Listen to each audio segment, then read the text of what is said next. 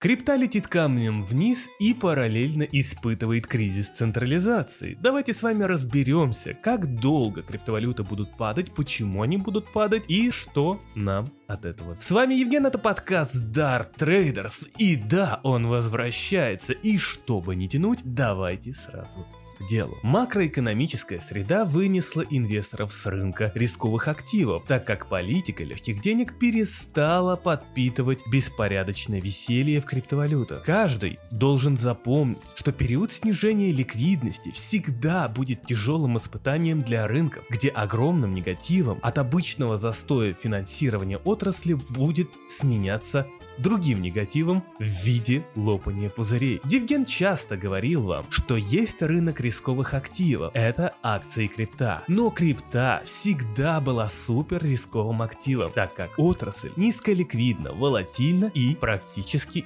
не регулируется. Если с волатильностью все понятно, то с регулированием одни вопросы. Смотрите, мы с вами привыкли к свободному рынку криптовалют. Мы вообще считаем, что только децентрализация спасет мир. Но все же все постоянно лезут на централизованные площадки. И централизованные площадки все же продолжают предоставлять нам более лучшие сервисы, чем децентрализованные. Ну, как минимум в ликвидности. Централизованные сервисы в крипте это лучший бизнес вообще в мире, если вы хотите вести бизнес. Так как правила для отрасли очень туманны, причем во всем мире. И легко обходятся. А если регулятор грозит пальчиком, то SEO какой-нибудь централизованной криптоплощадки скажет, что регулятор плохой и душит свободную отрасль, которую он просто-напросто не понимает. Деньги лились рекой, а криптосервисы решили запускать щупальца правительства, чтобы пир продолжался. В итоге лопнуло множество пузырей в 2022 году, но давайте обратим внимание на то, как они лопнули. Для понимания лопания криптопузырей мы должны с вами разобраться, а что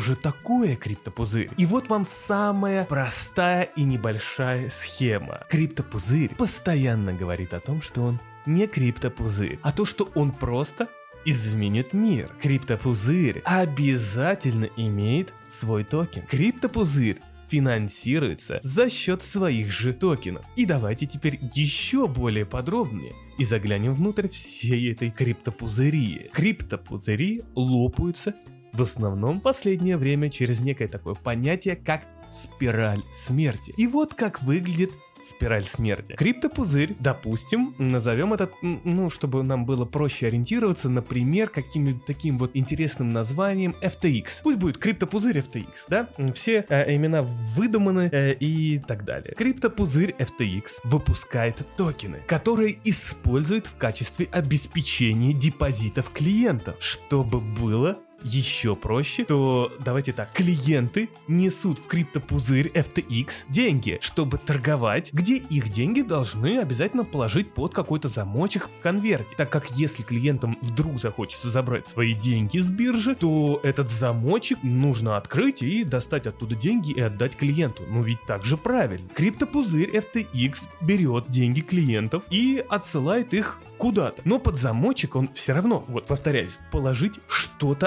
обязан, так как если не положить, то это, ну, как бы обычная кража средств. Поэтому криптопузырь, который мы с вами назвали FTX, кладет свои собственные токены под замочек тот самый, который он, естественно, напечатал из воздуха. Получается так, что вроде как деньги клиентов лежат на депозите, но в сомнительной форме. Но они как бы все же есть. А реальные деньги FTX криптопузырь использует для получения какой-то дополнительной прибыли. И вот мы подбираемся с вами к той самой спирали смерти. Кто-то, допустим, знаете, ну, чтобы у нас же все имена выдуманы, а кто-то, допустим, Binance, вот пусть назовем это вот этого кто-то Binance, ну такое, знаете, рандомное название, захотел уничтожить криптопузырь, так как сейчас, ну вот, самое подходящее время из-за низкой ликвидности в мировой экономике, так как денежно-кредитная политика ужесточается, процентные ставки растут, и, и вот просто вот во всем мире ликвидность денежная падает. И многие компании имеют очень слабое положение. А значит, если провести атаку на какой-то криптопузырь, то перед следующим циклом роста можно сократить количество конкурентов. Этот кто-то, ну, мы с вами назвали, да, вот это рандомное имя Binance, то есть Binance берет и использует неожиданно вышедшую статью Яна Эллисона из CoinDesk, в которой говорится о реальном состоянии баланса криптопузыря FTX, где крупнейший конкурент, криптопузырь Binance, начинает резко продавать токены FTT, то есть это токены криптопузыря FTX, которыми как раз-таки обеспечена значительная часть депозитов клиентов. Но чтобы началась спираль смерти, нужно а, сделать это все очень красиво, так как нужно создать волну паники. И параллельно Binance заявляет о том, что прям громко заявляет, и должен он это сделать, так как он же хочет уничтожить конкурента, что как бы он начинает продавать токены FTT, то есть криптопузыря FTX, для того, чтобы напугать инвесторов в токен FTT, понимаете? И вместе с этим продавать. Так вот, клиенты, помимо того, что начинают сливать FTT, то есть или трейдеры начинают сливать FTT, так еще и клиенты, у которых находятся деньги на бирже FTX и, учитывая вышедшую статью Яна Эллисона, начинают резко бежать на FTX, чтобы еще и параллельно выводить оттуда свои средства. И понимаете, здесь получается интересная история. Токен FTT криптопузыря FTX падает в цене. Клиенты просят свои деньги назад. Они же давали деньги в, ну, допустим, в долларах или там в биткоинах. Ну, пусть будет в долларах, для того, чтобы вам все было понятно. Хаос вокруг токена FTT начинается. То есть FTT это криптопузыря FTX. И он усиливается бесконечно все нарастает, и его начинают продавать еще сильнее. А это значит, что обеспечение по депозитам клиентов падает. Чтобы выдать деньги каким-то клиентам, то криптопузырю FTX приходится самим продавать токен FTT, но ведь им же клиенты приносили в долларах, и вот, собственно говоря, они сейчас требуют доллары. А получается так, что сам же FTX начинает параллельно тоже усиливать продажу токенов, а значит снижается стоимость обеспечения депозитов клиентов в FTT, и это все раскручивает огромную-огромную спираль. И все идет до тех пор, пока криптопузырь FTX не сможет отдать обратно средства клиентов. И в итоге объявляет себя банкротом по статье 11. Сейчас мы с вами вернемся к статье 11. Мы же с вами помним, что криптопузырь FTX имел ранее много денег и вкладывал средства даже в правительство. А знаете, есть даже слушок, что вот некий криптопузырь FTX спонсировал предвыборную кампанию Байдена. Это тот человек, который сейчас президент Соединенных Штатов Америки. И даже вкладывал свои средства в промежуточные выборы для того, чтобы помочь помочь демократам. Таким образом, банкротство по статье 11 предполагает под собой то, что компания останется живой и будет проходить ряд мер по оздоровлению, где уже правительство будет решать то, как будет выглядеть это оздоровление. Но самый интересный факт в том, что оздоровление будет проходить за день налогоплательщиков, где банкрот, криптопузырь,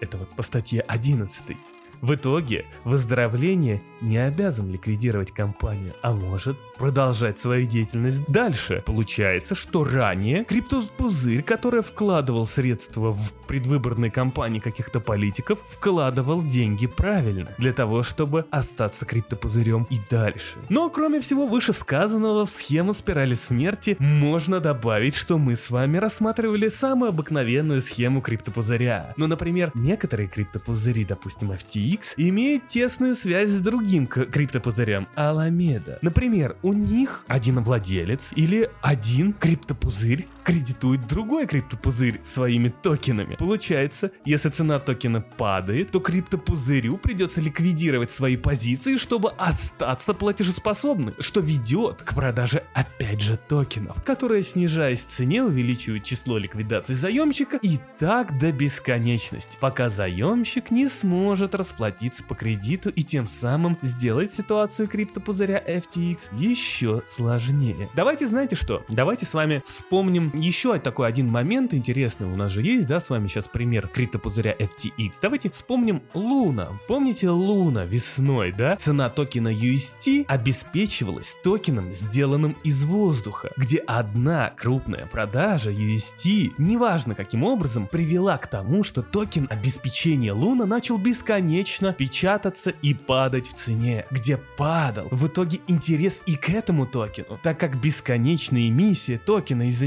нескачаемых продаж UST раскручивалась все дальше, дальше и дальше и привела к хлопанью Луна UST. И здесь, дорогие друзья, во всей этой интереснейшей истории криптопузырей Луна, UST, FTX, FTT, Binance и прочее, только задумайтесь над тем, насколько этот рынок не урегулирован совсем в централизованных точках. То есть именно в централизованных компаниях. Люди делают, что хотят. Они берут деньги у других людей и еще больше берут деньги у других людей, у институционалов, у компаний, у многих-многих-многих, завязывают на себе огромное количество средств, огромное количество бедств, кризисов и прочего, и ровным счетом не проходит никакой регуляторики. Регулятор практически вообще никак не контролирует ситуацию с данными биржами, криптопузырями. Получается, что в крипте все централизованные органы могут делать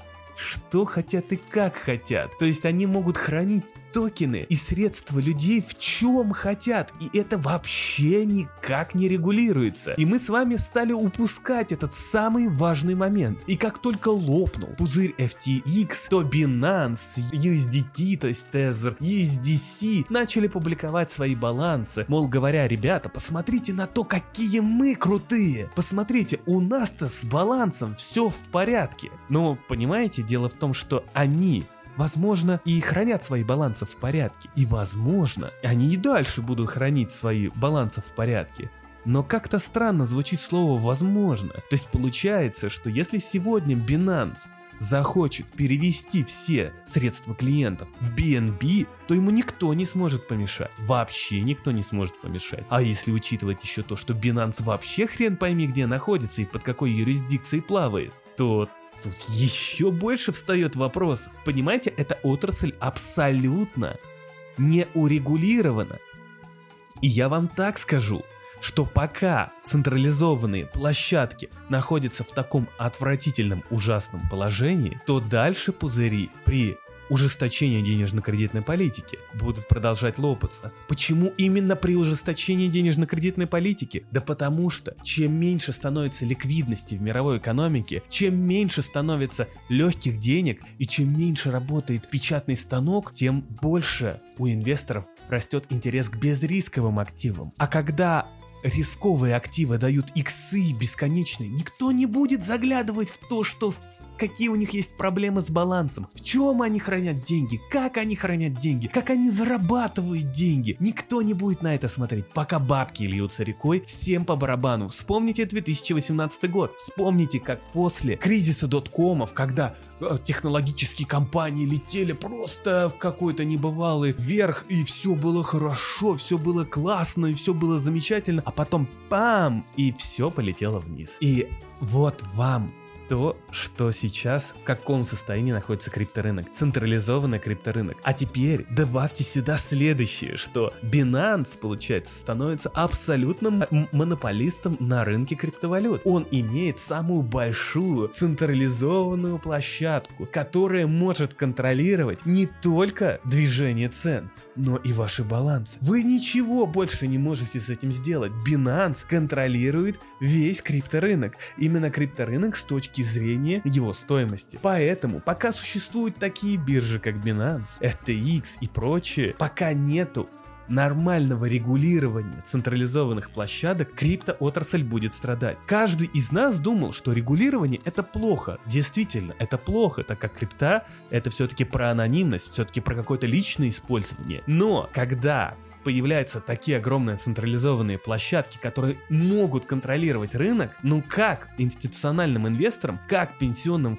фондам вкладываться в крипторынок теперь? Объясните. Никак, абсолютно никак. Потому что один человек сейчас реально владеет всей криптой. Если раньше мы с вами думали, что только Сатоши Накамото может сейчас там прийти, двинуть свой баланс и все изменится, то сейчас мы знаем реального человека, который может это делать. И более того, который может уничтожать конкурентов, как он захочет и когда захочет. И пока не заурегулирует рынок, у нас с вами не будет ясности в цене крипты никакой. Я опять же не говорю про анонимность. Я говорю про то, что централизованные площадки получили очень много власти. А когда ты получаешь очень много власти, ты должен быть ответственным за своих клиентов и должен быть ответственным за целую отрасль. А для того, чтобы эта ответственность пришла, должны быть четкие правила. Правила понятные для меня, как для клиента, и правила понятные для бизнеса, как для бизнеса. Поэтому, дорогие друзья, сейчас крипта будет переживать огромнейший кризис централизации, который всплыл наружу в момент того, когда просто бабки не льются больше рекой в крипту. И поэтому знаете, сейчас происходит некий отлив. Сначала был прилив денег, и мы с вами видели, как все купались в деньгах. А теперь отлив, и мы с вами видим, кто купался без трусов. И вот биржа FTX купалась без трусов, как и Луна, как и прочее. Ну а теперь давайте прям вот подытожим, как эта история может повлиять на криптомир и самое главное на цену. Как я уже повторял, что если бы все то же самое случилось с криптой в 2021 году, то рынок бы это съел. Но этого не могло могло бы случиться в 2021 году, так как рынок криптовалют супер рисковый и любит легкие деньги, и он дает иксы, которые в основном создается в момент легкой, мягкой денежно-кредитной политики, то есть когда ликвидность поступает на рынке. Сейчас процентные ставки высокие, и инвесторы перестали тяготить к риску, как я уже и говорил, и любые проблемы неурегулированности криптоотрасли в момент отлива ликвидности будут продолжать всплывать. Возможно, это заражение, которое началось еще за еще с того момента, когда Луна лопалась и прочее, оно только сказалось на FTX, потому что там есть некие свои тоже нюансы. И возможно, FTX уже дальше будет заражать других, поэтому в будущем мы с вами увидим еще лопание пузырей, а значит, чем больше пузырей лопают, тем больше регуляторов смотрит на отрасль, как бы ее заурегулировать. И именно то, что произошло в 2022 году, заставит многие компании и фонды, работающие с криптой, увеличивать стоимость страховки, а также устачать риск профиль для портфеля с криптой, так как централизованные сервисы не могут больше существовать без регулирования, равного регулированию обычному финансовому сектору. Нужно понимать, что централизованный мир криптовалют однозначно изменился и будет меняться до тех пор, пока не станет максимально прозрачным и понятным каждому дедушке в правительстве, который не может даже выговорить слово блокчейн. Крипто братва мечтала об институционалах. Все мечтали, что институционалы зайдут и а, запампят крипторынок там до триллионов сексилиардов. Но эти деньги теперь будут покидать криптовалютный мир, так как отрасль будет меняться. И самое главное, если вы думаете, что Binance выиграл от этого, то вы очень ошибаетесь, так как Binance теперь попал под жесткий колпак. Binance, устранив конкурента, обратил на себя сильный взор, так как компания по сути неизвестно где зарегистрирована и как, но самое главное, компания не регулируется. И более того, СМИ продолжают атаковать Binance новостями о том, что э, там проходят неизвестные какие-то грязные деньги через Binance. Ну а самое главное, Binance использует, именно биржу Binance использует Иран, страна, которая находится под международными санкциями, для того, чтобы обходить те самые санкции. И таких сообщений очень много, и они будут расти. Ну и давайте вот немного политики и теории заговоров. Вот как вы думаете, США и Европа, которые ведут ожесточенную конкуренцию с Китаем, разве они не будут опасаться биржи Binance из-за ее хотя бы происхождения, так как элементарно им проще а, расчистить дорогу для Coinbase, которая для них прозрачна, чем для неизвестной и непонятной компании хрен пойми откуда с чуть-чуть какими-то китайскими корнями. Ну и самое главное, тут то, что Луна, ЗАС, FTX и прочее, мы не знаем, кто еще заражен. Биткоин последний хай показал за счет огромных раздутых кредитных плеч, то есть до 69, когда он доходил до 70, которые теперь под новой регуляторной риторикой правительств и новыми правилами будет набрать и очень сложно. Все проблемы с ликвидацией плеч, с, с маржинколами и прочими банкротствами происходят, когда, опять же, повторюсь, ликвидность во всем мире сокращается за счет денежно-кредитной политики ведущих центробанков. Учитывая все трудности отрасли и отток мировой ликвидности, то криптовалютный рынок продолжит падать. Насколько глубока кроличья нора? Ну давайте с вами попробуем оценить. Евген изначально вам говорил, что ждет 11.13к и продолжает ждать 11.13к. Но учитывая все события и снижающуюся мировую ликвидность, то 8 тысяч долларов выглядит в данный момент для биткоина как реальное дно, а, так как именно здесь ранее волатильность первой криптовалюты затухала. То есть есть какой-то, возможно, какая-то поддержка на, на этих уровнях, да, если мы уже будем смотреть, да, там фундаментал плюс некий технический анализ. Более того, считается, что самые эффективные мощности майнеров биткоина имеют цену безубыточности в районе 7 тысяч 9 тысяч долларов. То есть, если верить последним аналитическим заметкам, например, Concord Genety. Именно 7 тысяч 9 тысяч долларов, то есть там майнят в безубыток крупные американские и не только компании. Но средний безубыток для майнеров, именно средний для всех, уже давно пройден. Более мелкие майнеры начали откалываться после 20 тысяч долларов. То есть как только прошли ниже 20 тысяч долларов, они начали откалываться. Что дальше происходит? Эти мелкие майнеры начинают распродавать биткоины, которые они намайнили, также оборудование. Так вот, майнеры в данный момент, которые откалываются с каждой новой тысячей вниз, они будут тем самым давлением на цену. Но мы помним, да, что по данным Concord Genity 7 тысяч, 9 тысяч долларов это без убыток самых крупных и эффективных майнеров. Евген тоже считает, что 8 тысяч это там, где волатильность, собственно говоря, сильно затухала в прошлые разы. Естественным образом с падением хэша, хэшрейта биткоина, то без убыток крупных майнеров, именно тех, кто самых эффективных, тоже будет снижаться. Получается, как только, да, там, собственно говоря, будет а, падение цены и чем больше будет майнеров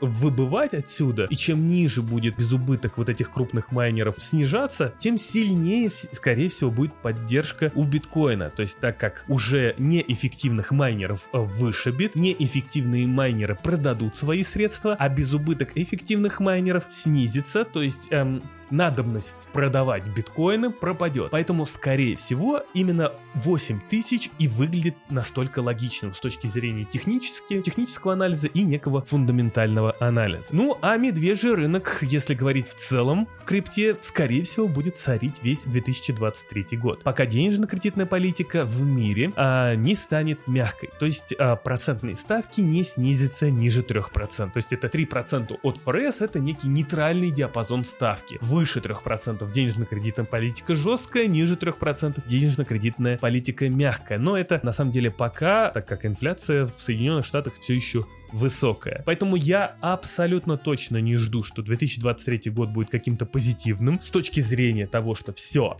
Теперь регулятор возьмется за централизованные площадки, и оттуда, ну, собственно говоря, еще очень много кто побежит, кто там без трусов, собственно говоря, купался. Тот безубыток, который сейчас прошли майнеры, он является негативом для неэффективных майнеров, а, а эффективные все еще остаются в неком плюсе. Ну и в целом технически мы э, видим э, такую картину, что все-таки к 8 тысячам долларов, 8 тысяч долларов это то самое дно. Поэтому это то, что есть от Евгена. Для меня один 11-13 тысяч это тот диапазон, откуда я точно начну покупать. Но я понимаю, что дно может быть легко на 8 тысяч долларов. Легко, причем дойти до 8 тысяч долларов. Ну и в целом, дорогие друзья, как видим, денежно-кредитная политика в очередной раз предсказала все происходящее, так как низкая ликвидность начала лопать пузыри. И все это, ну, как видите, не из-за какой-то конкретной магии. Дело в том, что все хорошо, пока много денег. А вот когда их нет, то начинают всплывать страшные проблемы. С вами был Евген,